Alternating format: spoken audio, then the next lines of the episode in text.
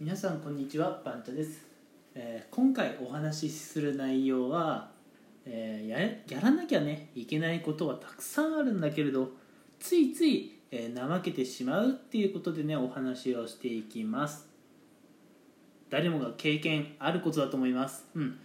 例えばね、えー今日やんなきゃいけないこともたくさんあるし今週やんなきゃいけないことって考えるともっとたくさんある。けどなぜだかやる気が出なくて気づいたらスマホばっかり触ってたりゲームやってたり寝てたりね。そういう、えーついついグダーってなっちゃう経験ってあると思います、うん、私もね、えー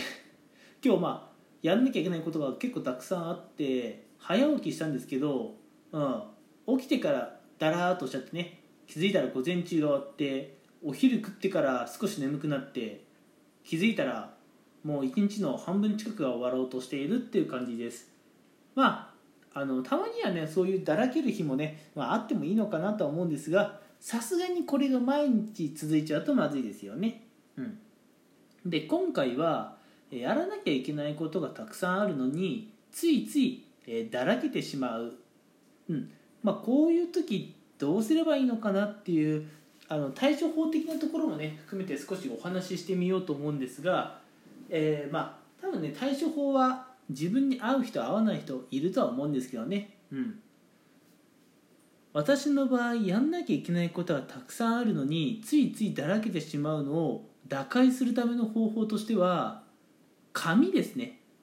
紙にやんなきゃいけない、えーかっこいい言葉を使うと to do っていうんですけどその to do リストを紙に書き出して、えーとか机であったりね、えーなんか朝起きてすぐ目につくところに置いておきます、うん、ここで大事なのってスマホのねメモ帳とかじゃなくてあのわざわざ古典的かもしれないですけど鉛筆持って紙にねえー to do リストを書くっていうのがね最適だと思います。うん。なんでスマホのメモ帳とかダメなのかっていうとスマホのメモ帳にやんなきゃいけないことリストすなわち to do リストを作ってしまうと、うん、スマホの to do リストを見る前にちょっと Twitter チェック。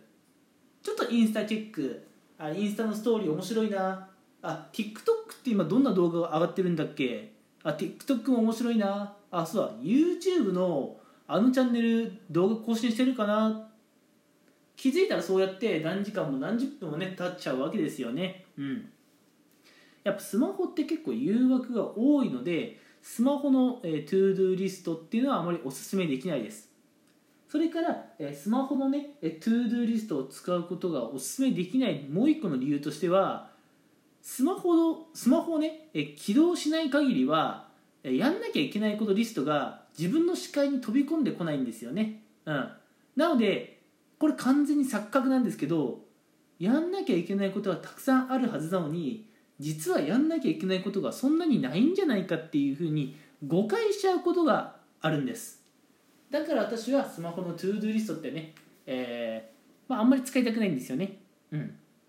私がスマホの ToDo リストを使う時は、えー外出先でね、うん。まあ、何をやんなきゃいけないんだっけっていうのをメモする程度です。家の中で例えば今日こういう家事をやらなきゃいけないとかネットでこういう申請をしなきゃいけないとかそういうメモはあの家でもできるのでねでそういう家でもできる、えー、 ToDo リストは私は紙に書きます、うん、そうするとねお食事の時にあのその紙に書いてある内容が嫌でもあの私のね視界に飛び込んできてこれ午後怠けてらんねえなとかそういうふうに思えるわけです、うん、もちろんねえこの方法がみんなにね有効かって言われると微妙です、うん、俺はもう絶対に鉛筆も紙も使わないんだっていう人もいるでしょうし、えー違う理由でね、えー私が今回紹介した方法が非効率だと考える方もいると思います。それはねもちろん人それぞれなんですがもしもしですよ皆さんがやらなきゃいけないことたくさんあるはずなのについついだらけてしまって作業がちっとも進まなくて困っているということであれば今回私がおすすめした、えー鉛筆持って、うん、紙にねやんなきゃいけないことを書き出してみる。っていうのをねおすすめします。スマホじゃないんですよ。うん。これやっぱりね紙にね自分の手で書いておくっていうのが一番いいと思います。